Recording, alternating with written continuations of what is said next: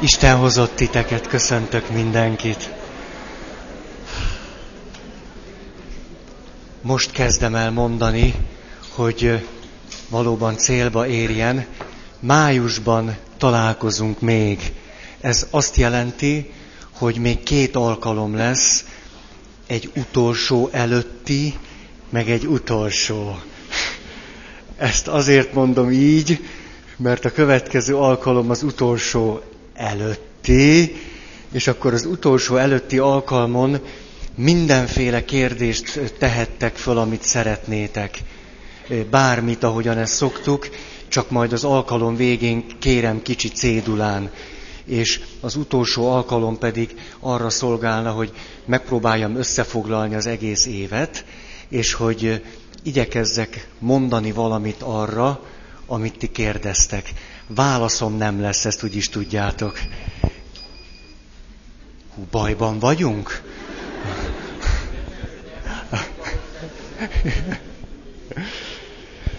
Na, akkor egy rövid, rövidke visszatekintés.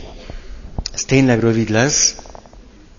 Azt mondja, hogy abból a helyzetből indultunk ki, hogy vajon bízhatunk-e egy olyan Istenben, főleg rábízhatjuk-e az életünket egy olyan Istenre, aki az elméleti, a gyakorlati és a tapasztalati helyzeteinkben és kérdésföltevéseinkben igen gyakran igazságtalannak mutatkozik, vagy nem mutatja meg igaz voltát, vagy azt, hogy méltán bízhatunk benne. És akkor szóltunk arról, hogy az a keret, amiben rákérdezünk mi Isten igaz voltára, az ő megbízhatóságára, az ő igazságosságára, az ne egy elméleti vagy egy gyakorlati keret legyen, mert elméleti dolgokat rengeteget tudnánk mondani, gyakorlatiakat is. A gyakorlati válaszok voltak azok, amelyeket egymás után kipipáltunk, hogy mind igazak és semmire sem jók egy adott helyzetben. Amikor beszélgetsz a szenvedővel, vagy haldoklóval, vagy valakivel, aki fölteszi a kérdést miért, akkor ezek a nagyon praktikus válaszok is értelmetlenné válnak. Nem érdemes föltenni ezt a kérdést. Nem azt kell kérdezni, mi az oka, hanem mi a célja. Ezek nagyon gyakorlatias dolgok, igazak is, gyakorlati keretben, de nem ebben a tapasztalati helyzetben. És akkor eljutottunk oda, ez volt tulajdonképpen a vége, hogy erre a kérdésre talán a kérdező nem is vár választ, legalábbis nem tőlünk. Hogy ez a kérdés talán leginkább Isten szólítja meg. Ezért, ha valaki tud válaszolni arra a kérdésre, hogy Istenem, Istenem, miért hagytál el engem, akkor ez talán az, akitől a kérdést a választ várják. És aztán, hogy mi, akiknek a jelenlétében ez a kérdés elhangzik Isten felé, talán a legtöbb, amit adhatunk, hogy nyitva hagyjuk ezt a kérdést. Engedjük, hogy a kérdés elhangozzon. Sőt, a tékozló fiú bátyját illetően nem csak, hogy engedjük, segítjük, bátorítjuk és támogatjuk, hogy valaki rákérdezzen Isten igaz voltára. Mert hiszen a bizalmunk múlik ezen. És aztán, hogy amit adhatunk, az talán nem is egy válasz. Mint hogy talán a kérdező sem választ vár, tőlünk semmiképp, de talán Istentől sem választ vár, hanem tőlünk talán egy valamit vár nagyon egyértelműen, hogy ott legyünk. Hogy olyan emberek legyünk, aki előtt, vagy aki mellett ezt a kérdést föl lehet tenni. Hogy legyünk ott, és éljük át vele azt a zuhanást a semmibe, amin ő éppen keresztül megy. És egy nagy-nagy kiáltás van ebben, van-e olyan ember, aki engem képes ezen az úton követni? Ahogy én zuhanok a semmibe, és végül teljesen elvesztem a talajt a lábam alól. Mert egy valakiben bízhatnék, Istenben, ő meg hallgat. Vagy pedig nincs is. Van-e ember, aki ezt velem kibírja?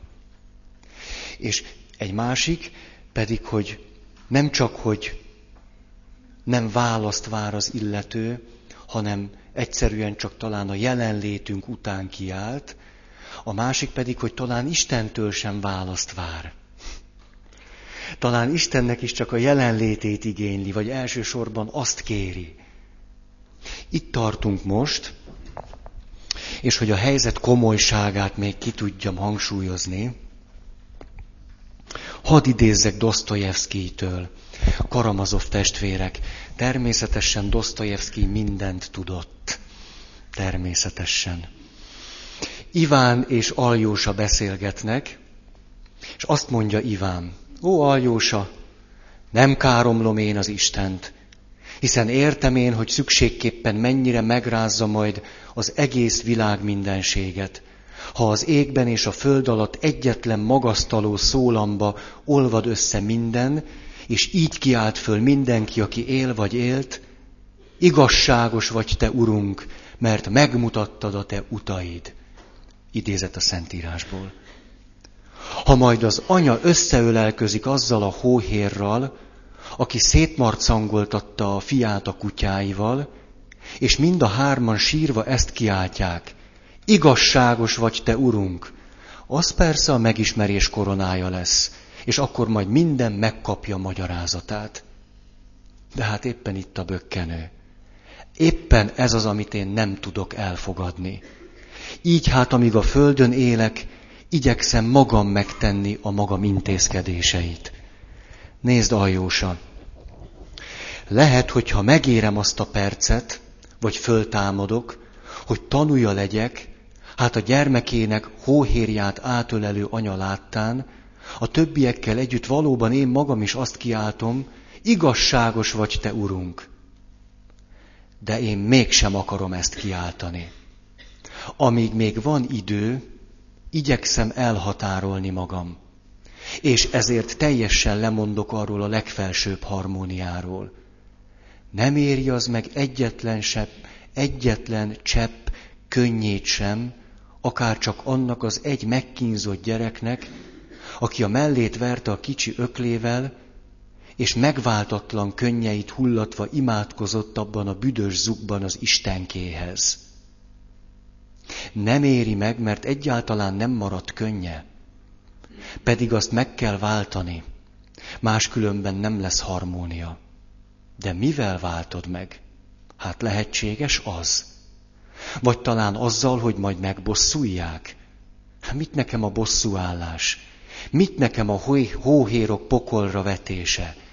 Mit tehet itt jóvá a pokol, ha azokat már agyon kínozták?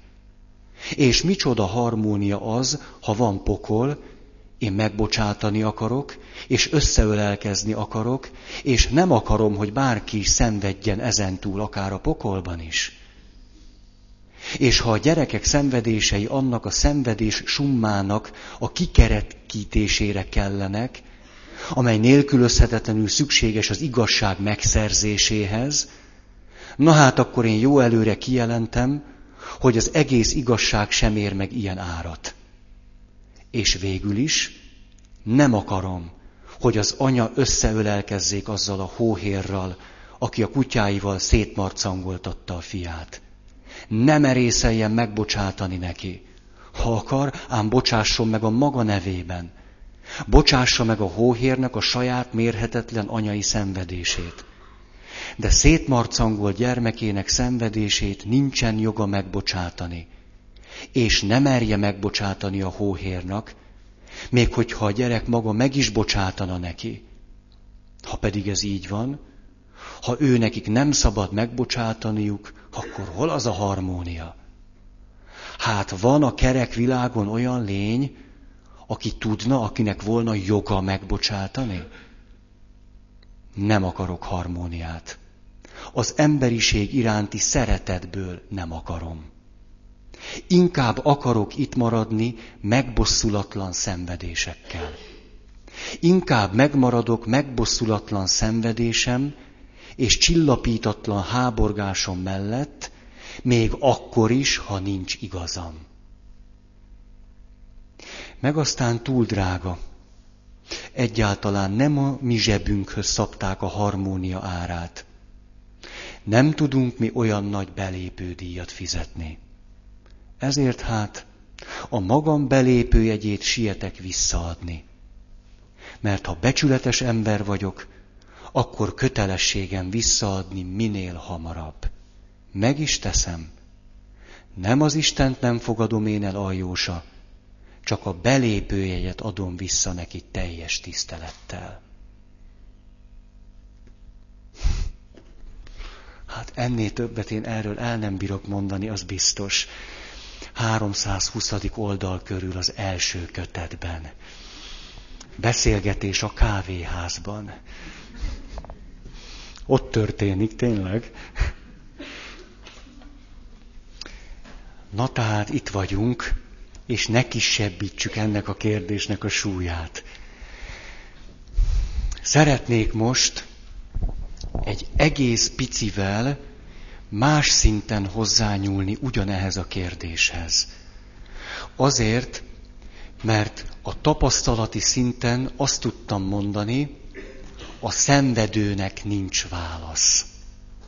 Mindenkinek van válasz, csak a szenvedőnek nincs. És itt hagytuk abba, bár én akkor is tudtam, hogy azért valami válasz van. De azt akartam, hogy egy hétig ne legyen. Hogy ne legyen egyikünknek se.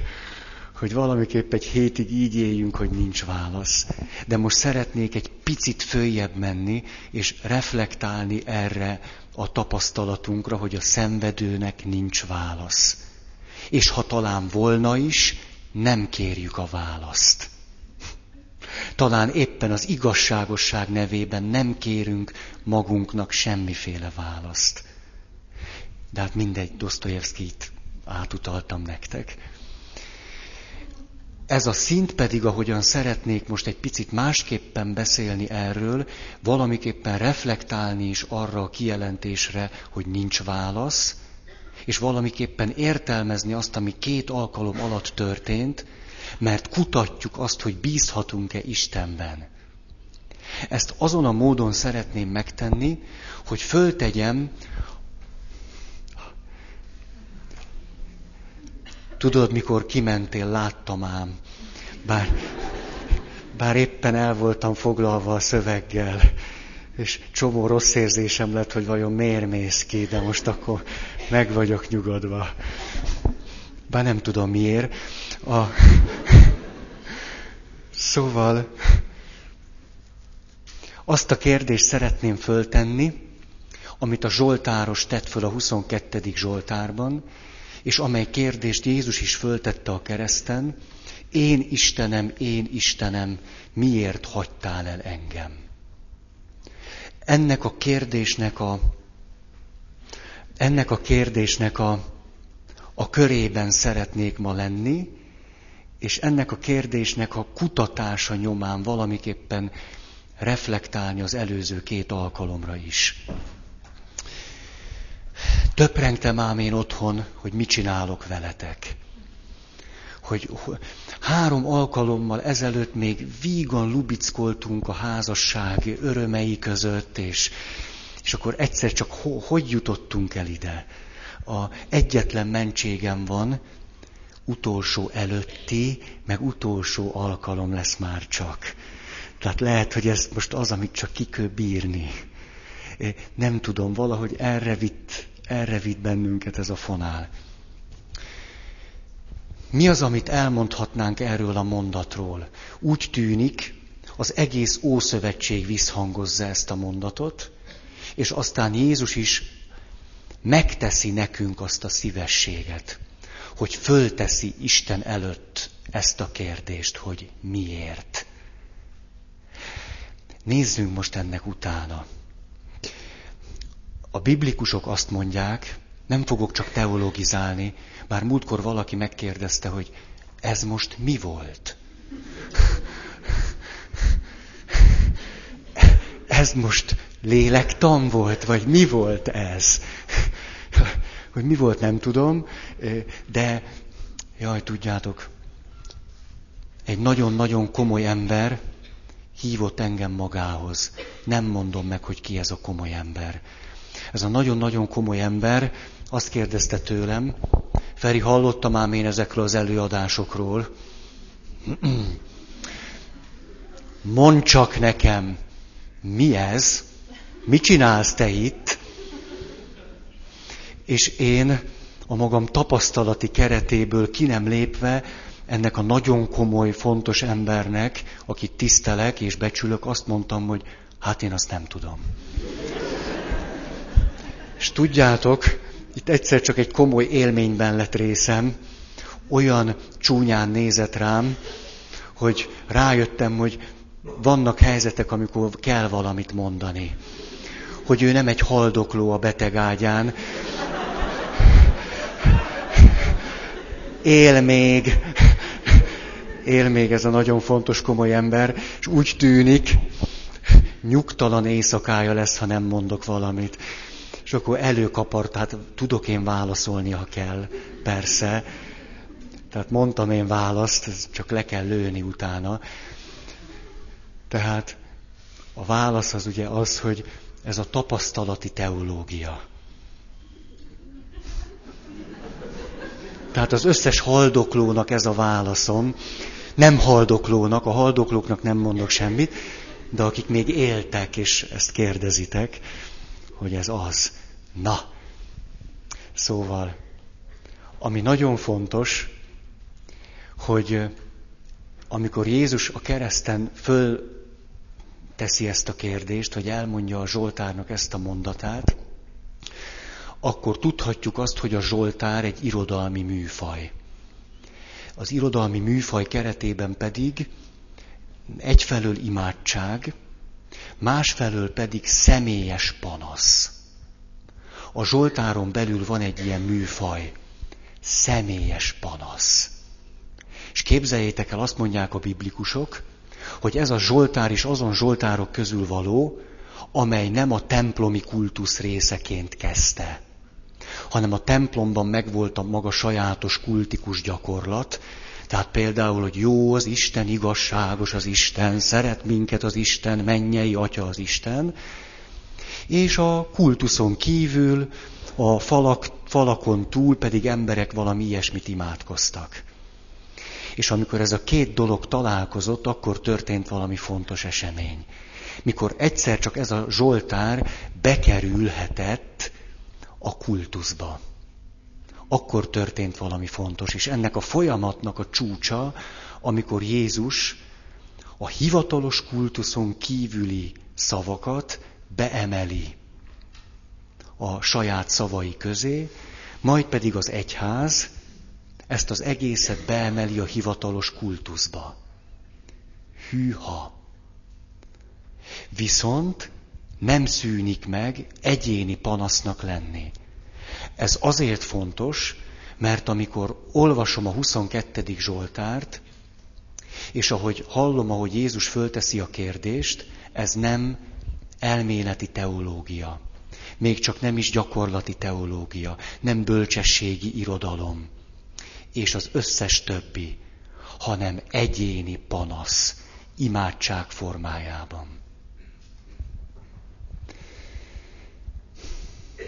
És aztán még egy dolog, ami, ami a kerethez fontos. Amikor valaki imádkozik, akkor Isten szólítja meg, és ez a megszólítás mindenképpen tartalmaz valamiféle bizalmat, ahogyan erről beszéltünk már.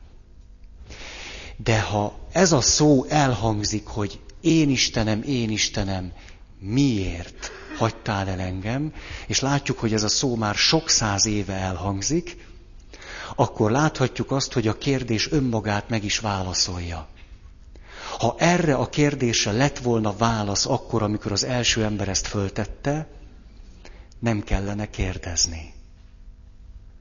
Ha sok száz és ezer éven keresztül kezünkben van egy imádság, amelyben elhangzik ez a szó, hogy miért hagytál el engem, akkor ez utal arra, hogy a kérdésre nincs válasz. A kérdés azonban föltehető mégiscsak egy imádság formájában. Föltehető más formában is, csak akkor más lesz a vége. Erről majd szeretnék beszélni. És amit még Szerbus Sándor, gyere nyugodtan, de ne zavartasd magad. A... Azt mondja, hogy ami még a keret szempontjából fontos, hogy ha elolvassátok a 22. Zsoltárt, én nem fogom elolvasni, akkor azt látjuk, hogy egyszerre van benne a panasz és a kiáltás, a provokáció, majd az Istenhez forduló könyörgés, és aztán az Istent dicsőítő imádság. Ezek egyszerre vannak benne. És úgy tűnik, úgy tűnik, hogy a dicsőítés nem csak az imádság végén van, hanem a legelején is beletartozik a bizalomba. Vagyis úgy tűnik, hogy kaphatunk valamilyen választ erre a kérdésre, nem szavakban, hanem máshogy. Nagy kérdés azonban az, hogy van-e bennünk egy kezdeti bizalom, és ez a kezdeti bizalom tartalmazza-e azt, hogy akarjuk Istent dicsőíteni. Na most, ha csak a panasz és a kérés van, dicsőítés nélkül, akkor úgy tűnik, hogy az imádság reménytelenségbe fullad. Ha pedig csak könyörgés van, és dicsőítés nincs, na ezt az előbb mondtam. Tehát, hogyha dicsőítés nincs, csak könyörgés, na, miért kezdtem bele? Tehát hagyom a papírt, inkább gondolkozom. Szóval, ha van panasz, meg van könyörgés, de nincs dicsőítés és bizalom, akkor az ember a reménytelenségig jut el. Ha pedig csak dicsőítés van, és nincsen panasz, nincs provokáció és nincs könyörgés, akkor irreálisak vagyunk.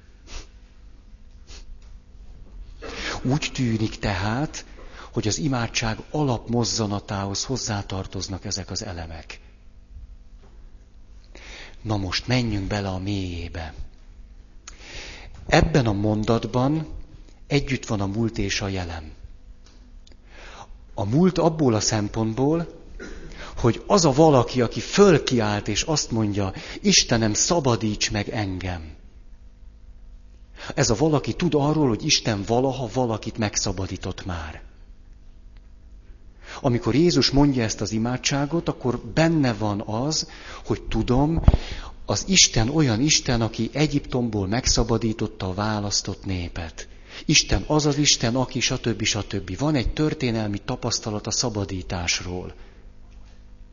De itt vagyok én a jelenben, és ebből nem élek meg semmit.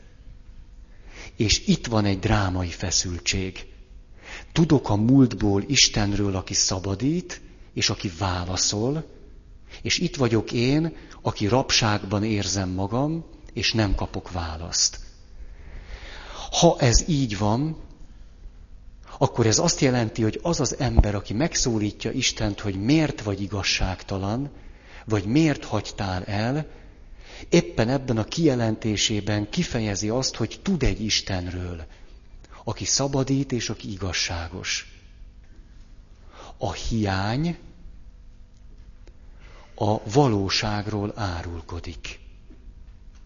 Ha valami vagy valaki nem hiányozna, akkor gondolhatnám, hogy nincs. De ha hiányzik, a hiány utal a dolog meglétére. Ha nekem hiányzik az igazság, az utal az igazság meglétére. Ha nincs válasz, és én ezt úgy élem meg, hogy nincs válasz, ez utal a válasz meglétére. Ha föl tudom tenni azt a kérdést, hogy van-e Isten, ez utal Isten létére. Na most, a panasz és a fájdalom és a miért kérdés és a provokáció az az imádságban Isten és ember közti beszélgetésben hangzik el.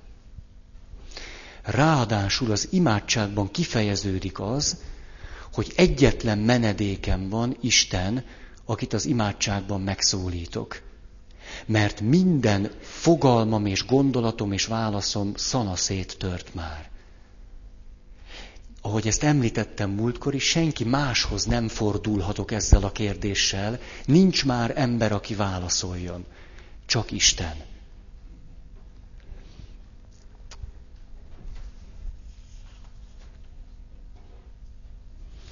A szorongásom és a kétségbeesésem azért fog el, mert van egy homályos sejtésem arról, hogy van válasz. Ha ki tudnám jelenteni azt, hogy nincs válasz, nem kéne tovább szoronganom. Megnyugodhatnék abban, hogy nincs mit keresni, nincs mire várni. Ha tudhatnám azt, hogy nincs, aki válaszoljon, akkor ebben meg lehetne nyugodni. Az ember azonban nem nyugszik meg. Vagyis az, hogy átélem ezt a szívbe markoló egzisztenciális szorongást, hogy miért vagy igazságtalan, miért hagytál el, hol vagy, és vagy-e egyáltalán. Ez erre utal, hogy az ember olyan lény, hogy nem tud belenyugodni abba, hogy nincs válasz, és nincs, aki válaszoljon. Ez pedig utal arra, hogy van válasz és van válaszoló.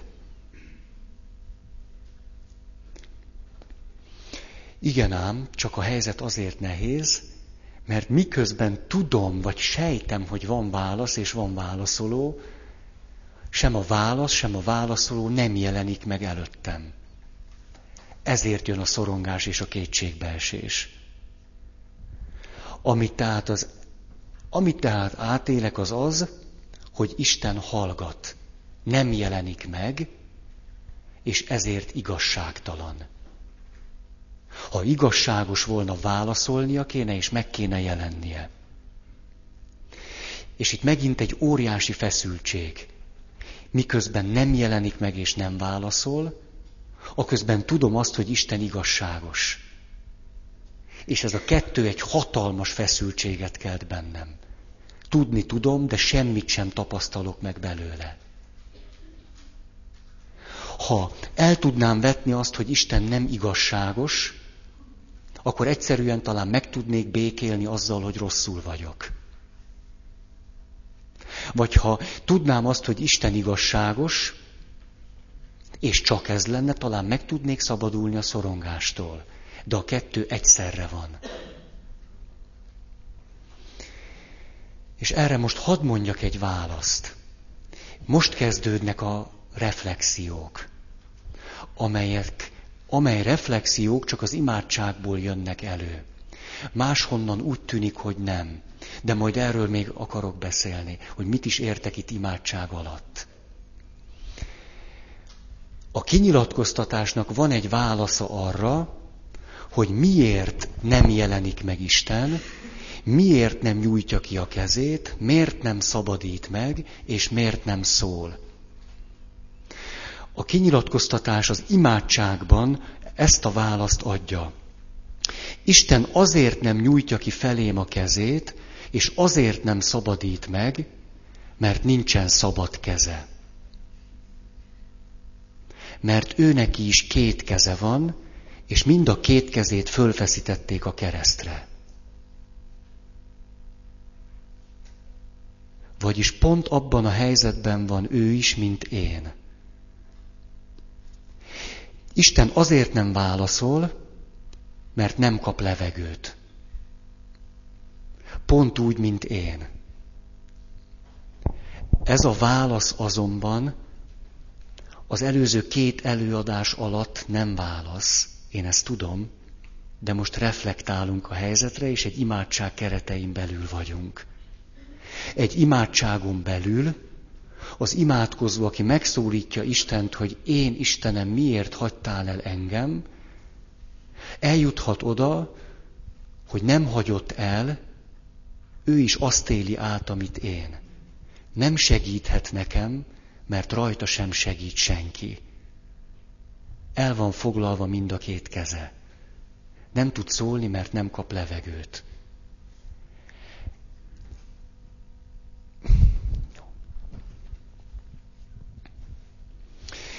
Mondom az Auschwitz-i verzióját ennek.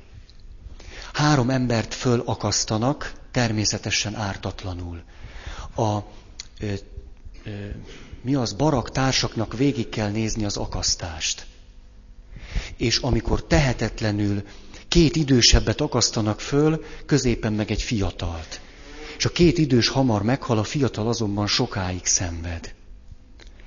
És állnak és nézik az akasztást, és az egyik megkérdezi az előtte lévőt, mondd meg, hol van Isten.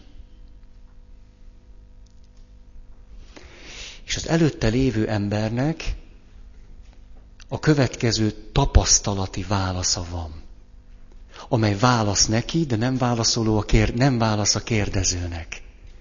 Az illető a következő választ adja. Éppen előttünk lóg a bitófán.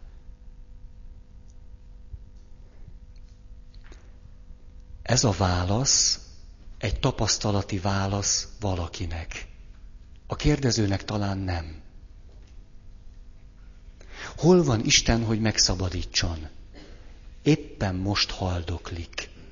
Nem ér rá.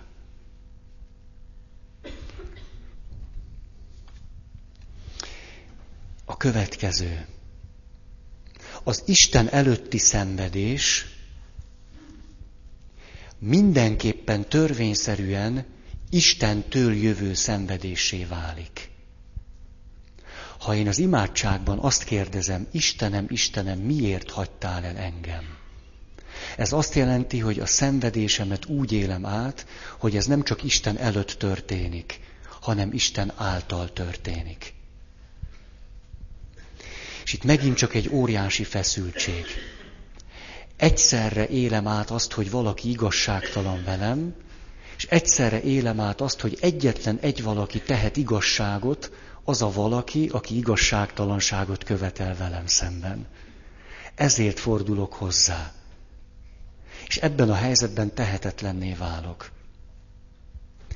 És itt most megint jön egy reflexív válasz, tapasztalati válasz, csak azoknak, akik a tapasztalat szintjén vannak, és imádkoznak. Amikor fölteszem ezt a kérdést Istennek, akitől már nem úgy kérdezek, hogy Istenem, miért hagyod ezt, hanem úgy kérdezek, Isten, én Istenem, miért csinálod ezt velem? Amikor ezt az imádságban megkérdezem, és azt kérdem tőle, hogy miért hagytál el engem, akkor hallhatok Isten részéről egy mondatot. A mondat így hangzik. Feri, miért hagytál el engem? Hallhatom ugyanazt a mondatot, amit én kérdezek. Ugyanezt. És ha én meghallom Istennek a kérdését, aki ugyanúgy ott van abban a helyzetben, amiben én, már nem csak a velem beszélgető lelkész van velem, vagy nem csak a segítő, vagy terapeuta, vagy lelki gondozó, Isten van velem, és átmegy azon, amin én. És egyszer csak hallom ezt a kérdést. Mondd, Feri, miért hagytál el engem?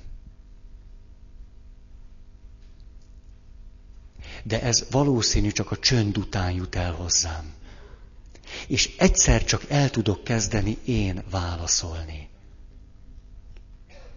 Már nem leszek kívül a saját életemen, gondolván azt, hogy valakitől kell választ kapnom.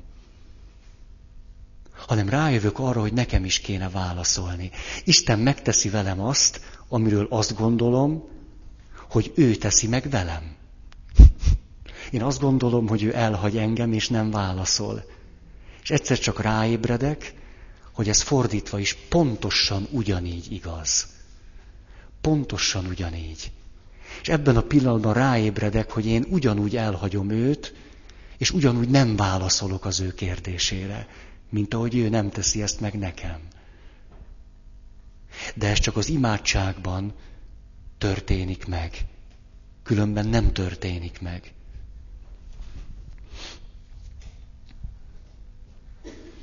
A kérdés tehát elkezd engem keresni. Többé az a kérdés nem az, hogy Isten hol vagy, hanem hogy én hol vagyok. Nem az, hogy Isten mit válaszol, hanem hogy én mit válaszolok. Úgy tűnik, hogy Isten az imádság keretében hihetetlenül komolyan vesz engem. A következő. Egyszer csak az általános és a személyes között is egy óriási feszültség keletkezik. Miközben talán még tudom azt, hogy Isten van és itt van, aközben az én Istenem nincs itt. Isten van és itt van, de ha úgy kérdezem, hogy én Istenem hol vagy, akkor nincs. Azt tudom, hogy Isten nem hagy el engem. De ha az a kérdés, hogy engem elhagyott-e, akkor azt mondom, hogy igen. Ha azt kérdem magamtól, van-e válasz a szenvedésre, azt mondom, van. De azt kérdezem, hogy nekem van-e válasz, akkor azt mondom, hogy nekem nincs. És a kettő között óriási feszültség van. És akkor föltehetünk egy kérdést, hogy vajon a múltnak a szabadító Istene egyenlő az én Istenemmel. A kettő azonos-e? És itt válik a, az Istennel való kapcsolatom személyessé. Ez a pékozló fiú testvérének a pillanata. Amikor egyszer csak ráébred, hogy ki is az ő apja. Eddig volt egy képe az apjáról, ó, az én apám igazságos. Ez volt a múltbéli Isten, a szabadító és igaz Isten. És egyszer csak van egy helyzet, amikor átéri azt, hogy ez az Isten, dehogy igaz. Az én apám nem igazságos. És jön egy óriási kérdés. A múltbéli igaz Isten, akiben hittem, egyenlő-e az én Istenemmel? És ebből jön egy újabb kérdés. Ki akkor az én Istenem?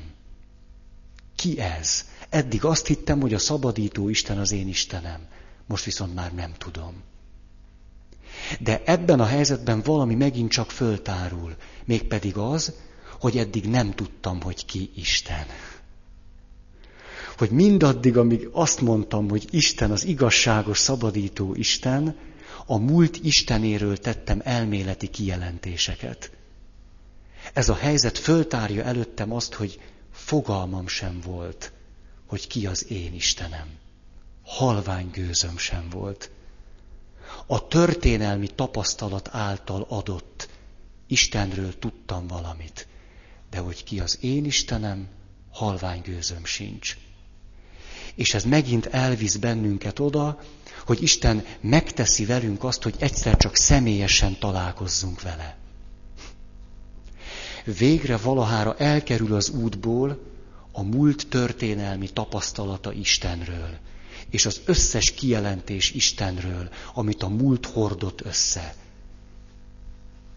És abban, hogy Isten nem igaz Isten többé, egyszer csak találkozom vele.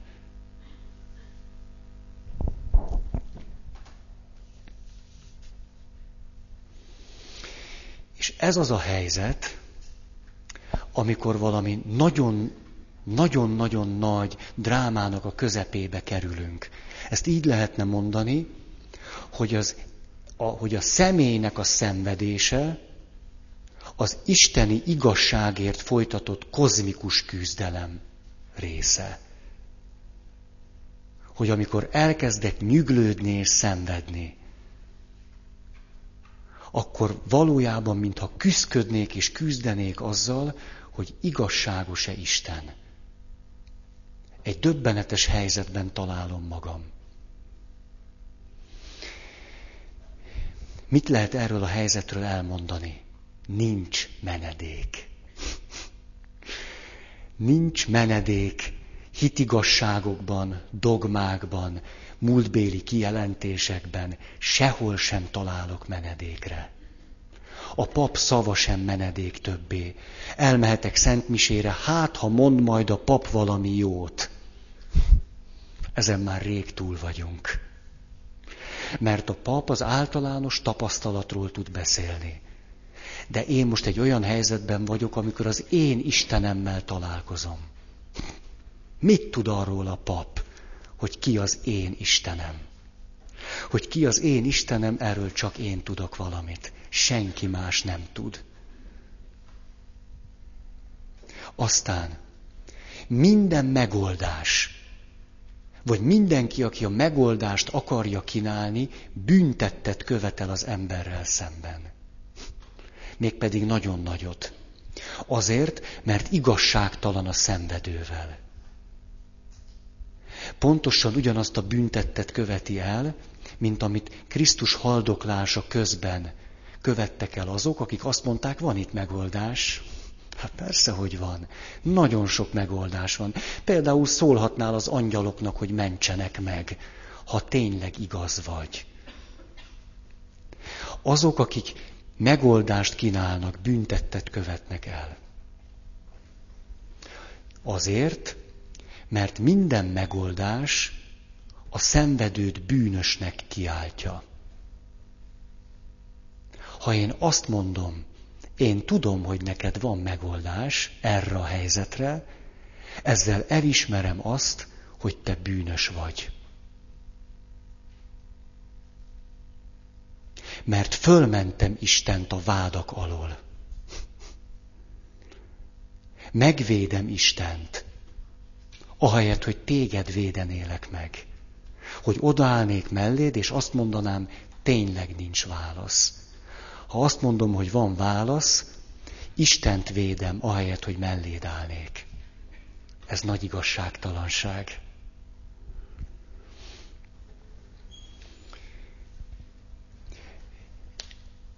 Ezért van az, hogy életünk során kivételes pillanatokban valamiképpen egyedül maradunk, és velünk szemben nem a bűnösök állnak, hanem az igazak.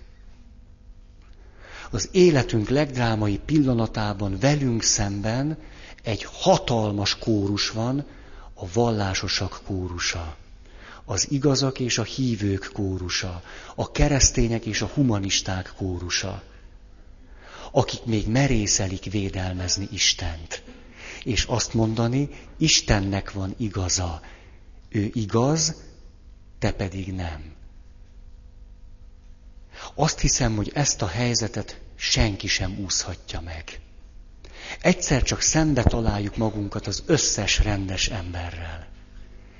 Az összes igazzal és keresztényel. Az egész egyházzal szemben leszünk egy pillanatban.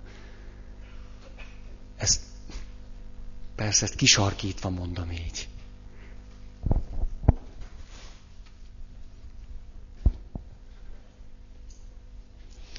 Még egy mondat ehhez. Ez megint egy reflexió lesz.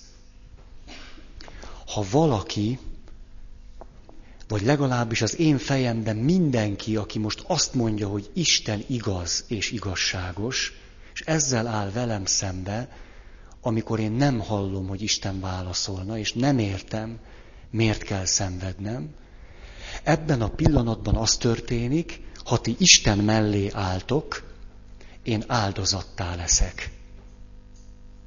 És ez pont az, amiről hosszan beszéltünk a Kékszakálú Herceg vára című történetben. Nem segítetek nekem, ha Isten mellé álltok, mert magamra ölthetem az áldozat szerepét. És ha azt mondom, Isten a bűnös, és én vagyok az áldozat, ez engem eltávolít Istentől. És mindezt azzal teszitek meg, hogy azt mondjátok, Isten igazságos. Ezzel áldozattá tesztek. A szenvedőnek tehát úgy tűnik azzal tesszük a legnagyobb jót, hogy ki sem ejtjük a szánkon azt, hogy ez miért történt, miért igazságos az Isten, mi volt ennek az oka, mi az értelme, meg ilyesmi. Mert áldozattá tesszük és nem engedjük, hogy áldozatot hozzon. Hogy a szenvedését értelemmel ruházza föl. Nem engedjük meg neki, hanem belenyomjuk az áldozat szerepbe. És itt jön most egy fontos dolog, amihez eljutottunk a kezdetek kezdetétől nem megválaszolva azt, hogy miért fontos, hogy az imádság keretén belül vagyunk. Ugyanis nagyon nagy különbség az, hogy én azt mondom, miért hagyja el Isten az embert a bajban? Vagy amikor azt mondom, én Istenem, én Istenem, miért hagytál el engem? Nagyon nagy különbség az, amikor azt mondom, miért igazságtalan Isten? Vagy amikor azt mondom, Istenem, miért vagy igazságtalan velem?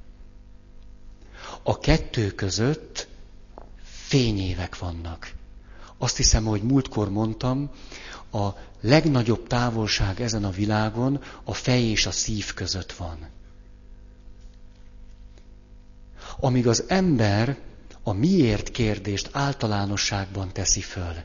Miért hagyja ezt Isten? Miért igazságtalan Isten? Miért, stb. stb. Addig innen kérdez. Amikor a kérdés így hangzik, én Istenem, én Istenem, te miért hagytál el engem? Ebben a pillanatban az imádság keretén belül vagyunk. Ez többé nem elméleti kérdés még csak nem is gyakorlati, hanem rólam van szó, meg te rólad Isten.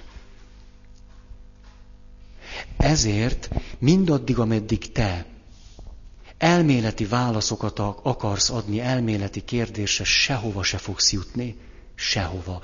Lesznek nagyon szép elméleti válaszaid. Semmire sem megyünk vele, amikor egy helyzetben vagyunk. Talán a leghosszabb út e két kérdés között van, hogy miért hagyja ezt Isten, és a között, hogy én Istenem, miért hagytad ezt velem, vagy velem megtörténni.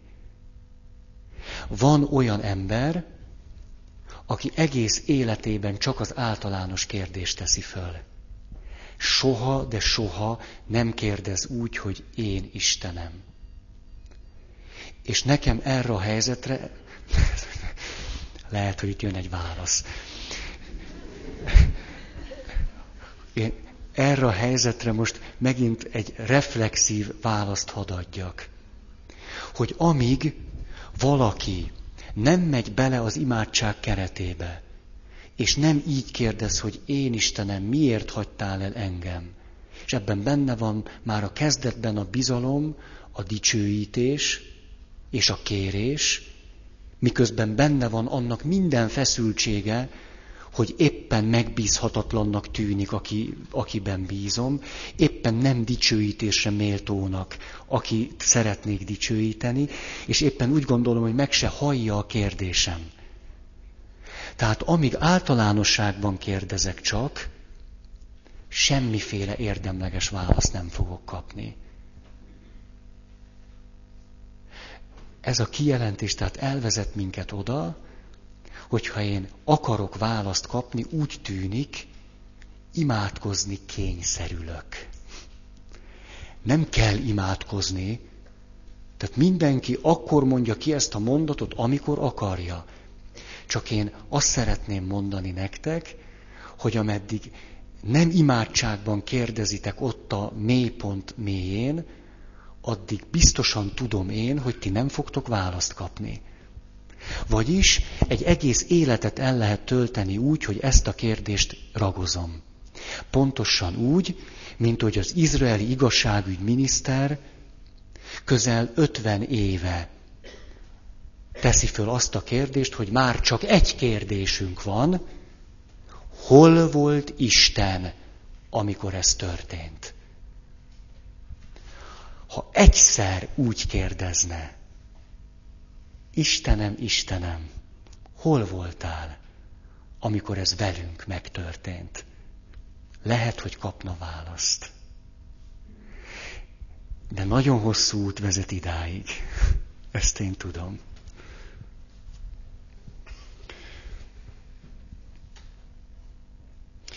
És akkor itt most egy, megint csak egy, egy reflexív válasz. a szenvedőnek nincsen válasz. Mindenki, aki éppen nem szenved, annak van nagyon sok elméleti, meg nagyon sok gyakorlati válasza. És az imádságban fordul a kocka. Az imádságban egyszer csak a szenvedőnek lesz válasza, tapasztalati. És az összes többieknek semmilyen válasz nem adatik. Ezért most merészelem azt mondani, jó nagy paradoxont alkotva ezzel a múltkori előadással, hogy van válasz. Van olyan válasz, amit csak a szenvedő kap. A válasz azonban tapasztalati válasz, nem is föltétlenül szavakban történik. Hogy hogyan történik, erre mindenki csak maga tudja majd meg a választ ott és akkor. De úgy tűnik, hogy van arról tapasztalatunk, hogy emberek egyszer csak kapnak választ. És ezt valamiképpen kifejezik. Emlékeztek arra, arra a rabbira, akit, akinek a feleségét és azt hiszem kilenc vagy tizenegy gyerekét ölték meg. És kérdezték, hogy miért hozta létre azt a e, szülő otthont. És erre azt mondja, ez az én válaszom. Tehát úgy tű, ez az én válaszom a népírtásra, ez volt a mondat. Úgy tűnik tehát, hogy van válasz a szenvedőnek. És ez az összes többinek meg nem lesz válasz. Itt értünk vissza. Ez az, ami miatt mindenkinek személyesen kell ezt átélni. Mert ugye elmondtam három történetet, hogy van válasz a szenvedőnek. És mit tudtok vele kezdeni? Semmit. Valami megbizsereg bennünk. Hogy mondjam, valamit el tudunk belőle rakni. Valami megérint minket, átjár egy érzés. És mikor ott leszünk, akkor ez mind el fog tűnni. Azok, akik visszajöttek, most így mondom, hiába mondják el a tapasztalataikat nem tudnak bennünket fölmenteni az alól, hogy mi is végigjárjuk ezt. Nem tudnak semmit sem tenni értünk. Most ezt nagyon kisarkítottam. Sok mindent tudnak tenni, csak éppen választ nem tudnak adni. Illetve válasz lehet az, hogy leülnek mellénk, és végigélik velünk azt, amit ők már végigéltek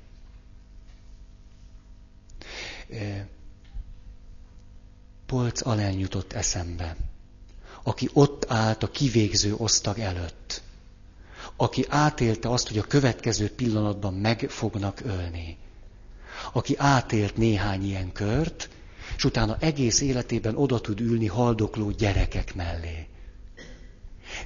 Ő pontosan tudja, hogy nincs válasza. A válasz azonban az, hogy odaül a haldokló gyerekek mellé és segít abban, hogy a haldokló gyereknek legyen saját válasza a saját kérdésére. Hogy a haldokló gyerek föltegye úgy a kérdést, hogy én Istenem, engem miért hagytál el? Azért, mert ő átment azon, hogy tudta, csak olyankor jött válasz, amikor ő maga is így kérdezett, hogy én Istenem miért hagytál el engem. Van válasz, de nem a szavakban van. Illetve, itt megint egy reflexió. Néha úgy tűnik, a szavakban van válasz. Ez azonban nem igaz, hanem néha a szavak ki tudják fejezni a tapasztalatot. Ezért lehetséges az, hogy én papként beszélgetek veled, vagy valakivel, és mondjuk egyszer csak eszembe jut a Szentírásnak egy mondata. És nagyon óvatosan és szerényen azt mondom, most, ahogy együtt beszélgetünk, vagy ahogy imádkozunk együtt, eszembe jutott az a Zsoltár, hogy. És elmondom neki ezt a mondatot. És ha szerencsések vagyunk, a szerencsét idézőjelbe teszem, ez a mondat kifejez valamit abból a tapasztalatból, amelyet ő éppen átél. És akkor azt mondja, Aha, megvan. tényleg van válasz. De nem a mondat a válasz. A betű öl a lélek éltet. A válasz abban van, hogy a mondat kifejezte a tapasztalatát. Ahogyan egy lelki gondozó írta, van néhány nagyon jó mondatom. Például az, hogy több vagy, mint a szenvedésed. Ez a mondat azonban nem válasz, de néha, ha egy nagyon jó pillanatban mondom, de ahhoz nekünk találkoznunk kellett, személyes viszonyban vagyunk, ez a mondat ki tud fejezni valamit abból, ami benned van. De a mondat nem válasz, csak kifejezi a tapasztalást. Ilyen értelemben van létjogosultsága a Szentírást idézni egy akármilyen helyzetben lévő embernek. Nem válaszként, mert úgy nem igaz. Egyetlen mondat sem igaz a Szentírásból válaszként. Egy se.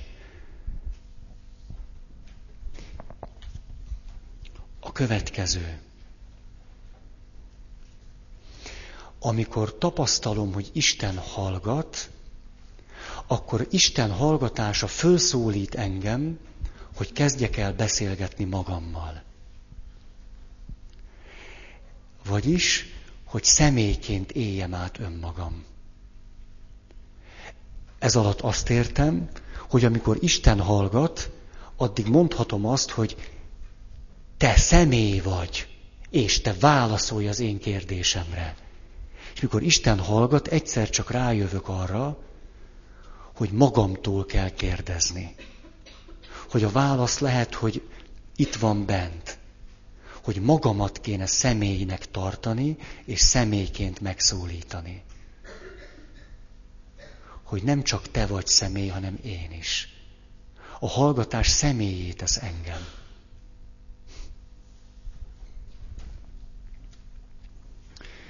Az Isten hallgatása fölszólít arra, hogy én adjak jelentést a saját szenvedésemnek. Isten hallgat, mert tudja, ő is csak elméleti választ tud adni. Isten tudja, hogy én személy vagyok, én nem tudom magamról. Ezért Isten nem mond választ, mert tudja, hogy teljesen fölösleges. Talán azért hallgat Isten, mert komolyan vesz engem.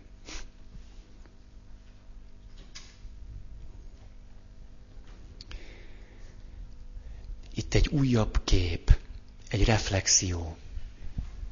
Nem mindegy, hogy én elhagyatott vagyok, vagy Isten hagyott el engem.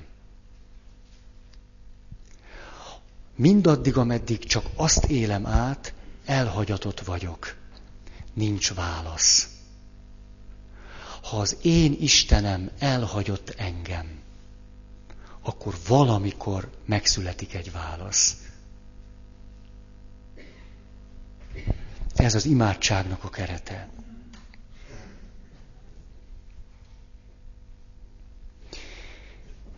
Hát, még nincs vége, csak most ennek a résznek. Ez olyan sűrű volt, mint a fene.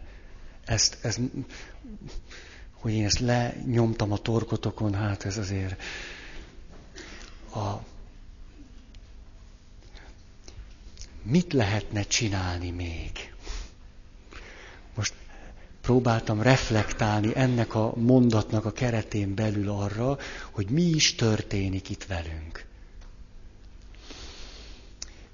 Mit lehetne csinálni?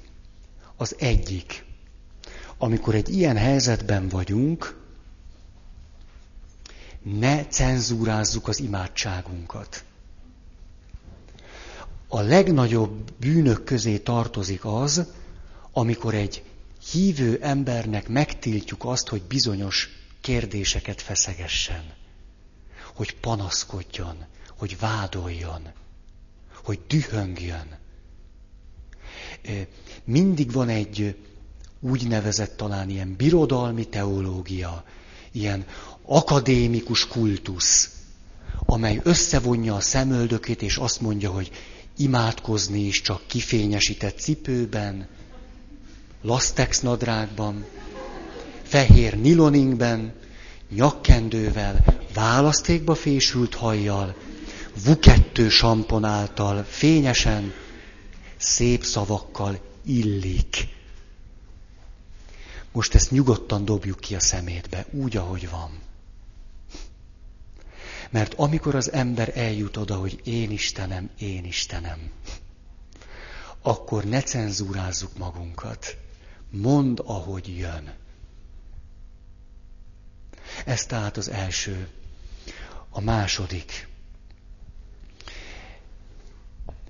Hagyjunk föl azzal, persze hát ez úgyse így megy, ez egy folyamat, amiben egyszer csak elérkezek ide, de azért így mondom. Nyugodtan hagy föl azzal, hogy amikor kezdesz egyre rosszabbul lenni, még mindig Istent véded. Hagyd őt. Tehát ne, védje őt az egész emberiség. Azok mind jól vannak, azok nyugodtan védjék őt, úgyis megteszik. Te most nyugodtan mond azt, amit gondolsz, meg érzel, csak bátran. Nyugodtan. Jézus föltámadása után a szorongó apostoloknak a következőt mondja.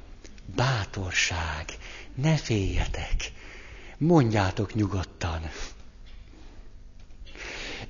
El tudom képzelni, bár ezt sehol sem olvastam, hogy egyik másik apostolnak a könnye kicsordult, és szívesen mondta volna Jézusnak, hogy azért ez a nagy péntek és húsvétvasárnap közti másfél nap nagy szemétség volt.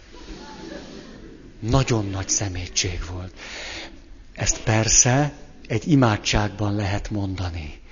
Nem elméleti teológiai kijelentést tettem. És természetesen, de most az imádság keretén belül vagyunk. Két alkalomig egy tapasztalati keretben voltunk, most imádkozunk. Természetesen nagypéntek három órától húsvét hajnal valameddig nagyon fontos dolgok történtek.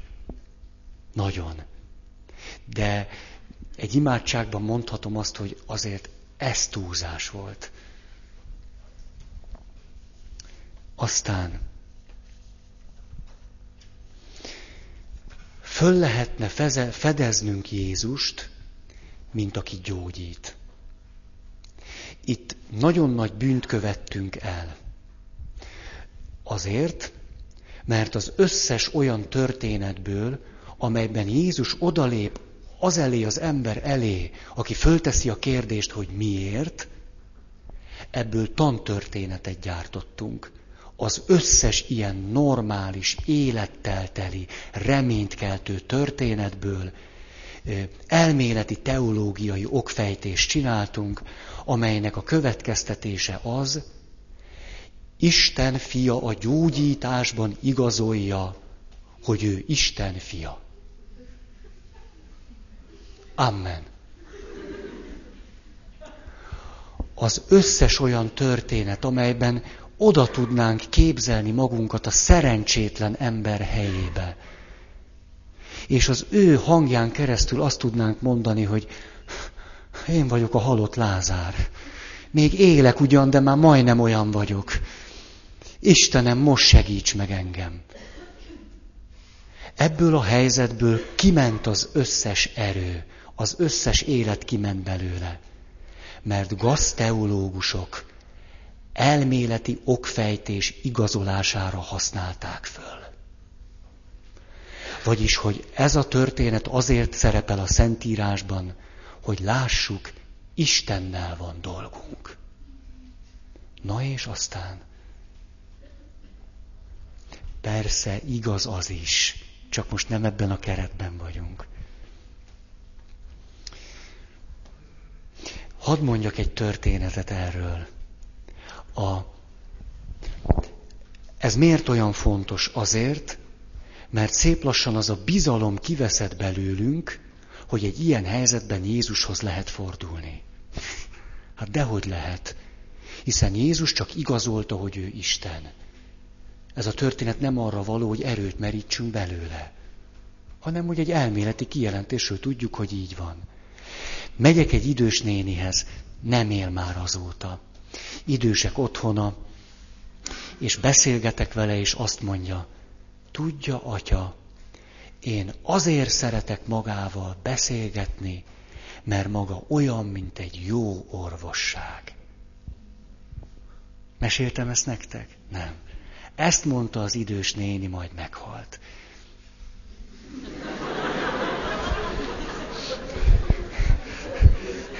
A kettő között volt idő. A... Én ezt a mondatot sosem felejtem el. Ha valaki ezt képes átélni melletted, hogy te most olyan vagy, mint egy jó orvosság, azért te még meg fogsz halni. Bátorság, ne félj. Meg fogsz halni, semmi baj. De van melletted valaki, aki olyan, mint egy jó orvosság. Ennél többet lehet adni? Szerintem nem. Mert halál ellen nem nincsen ilyen orvosság. De hogy élni tudjunk valahogy, ahhoz meg lehet valamit hozzáadni. Azt mondja, amikor a hit tapasztalatából, az imádságnak vagy a zsoltárnak a tapasztalatából hittant csinálunk, és azt mondjuk, hogy csak ez az értelme. Ez az, ahogyan nekünk értelmeznünk kell a hit tapasztalatot és az imádságot.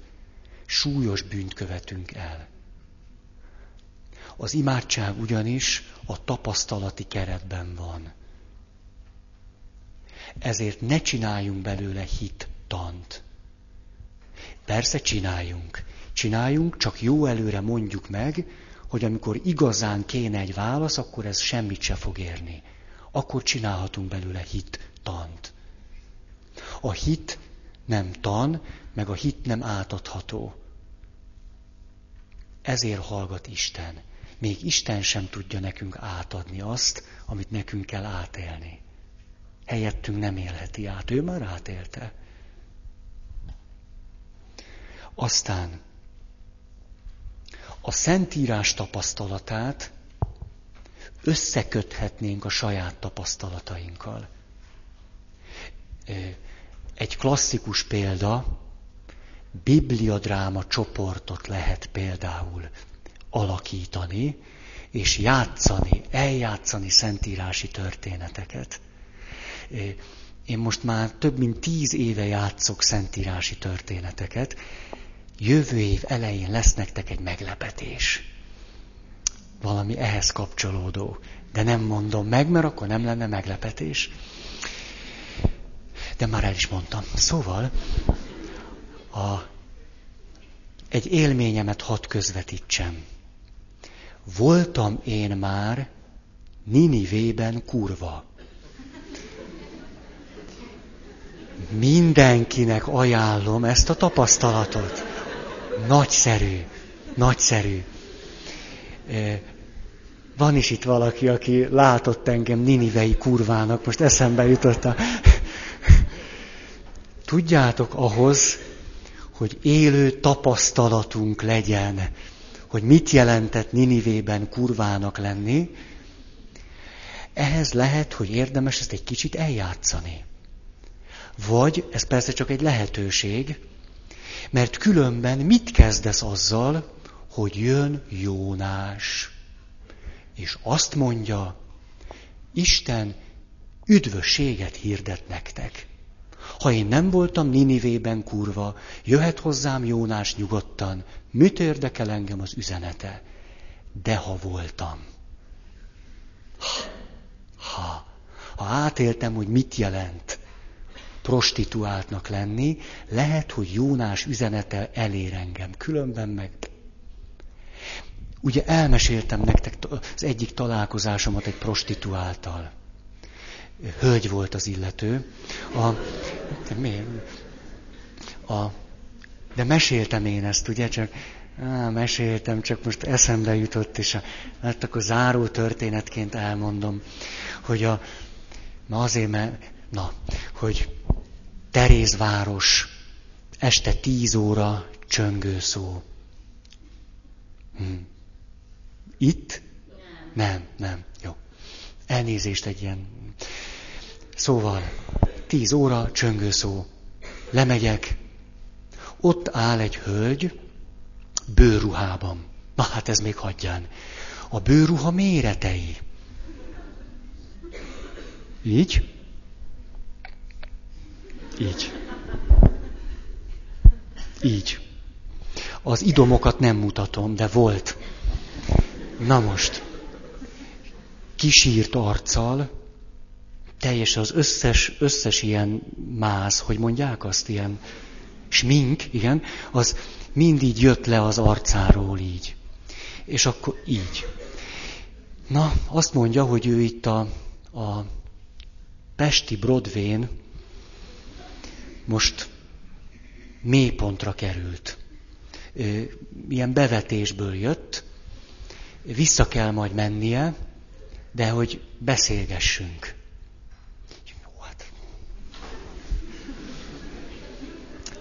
Jó, hát bementünk az irodába. Mert sosem szoktam irodában beszélgetni, de hát mégis úgy éreztem azért talán most, most azért. Ugye, önvédelem. Hát tudjátok, én mindenhova tudtam nézni, próbáltam a szem szemre, szemre összpontosítani, nagyon, az nagyon fárasztó ám egy helyre nézni, az kezd szédülni, meg ilyesmi. Na jó, hát így beszélgettünk, tényleg volt értelme. Nem hallottátok? A többség nem hallotta? Na, akkor elmondom a végét is. A...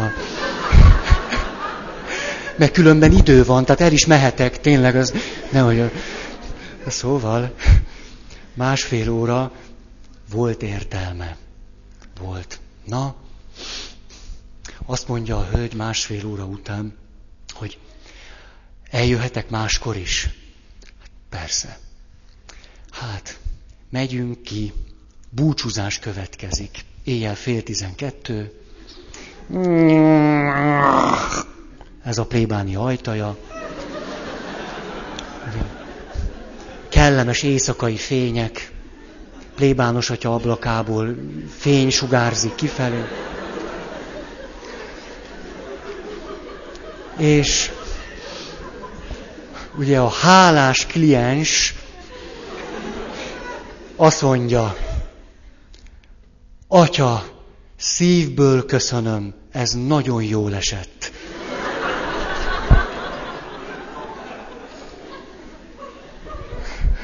Na, ugye ez az a pillanat, mikor így körbenéztem az utcán.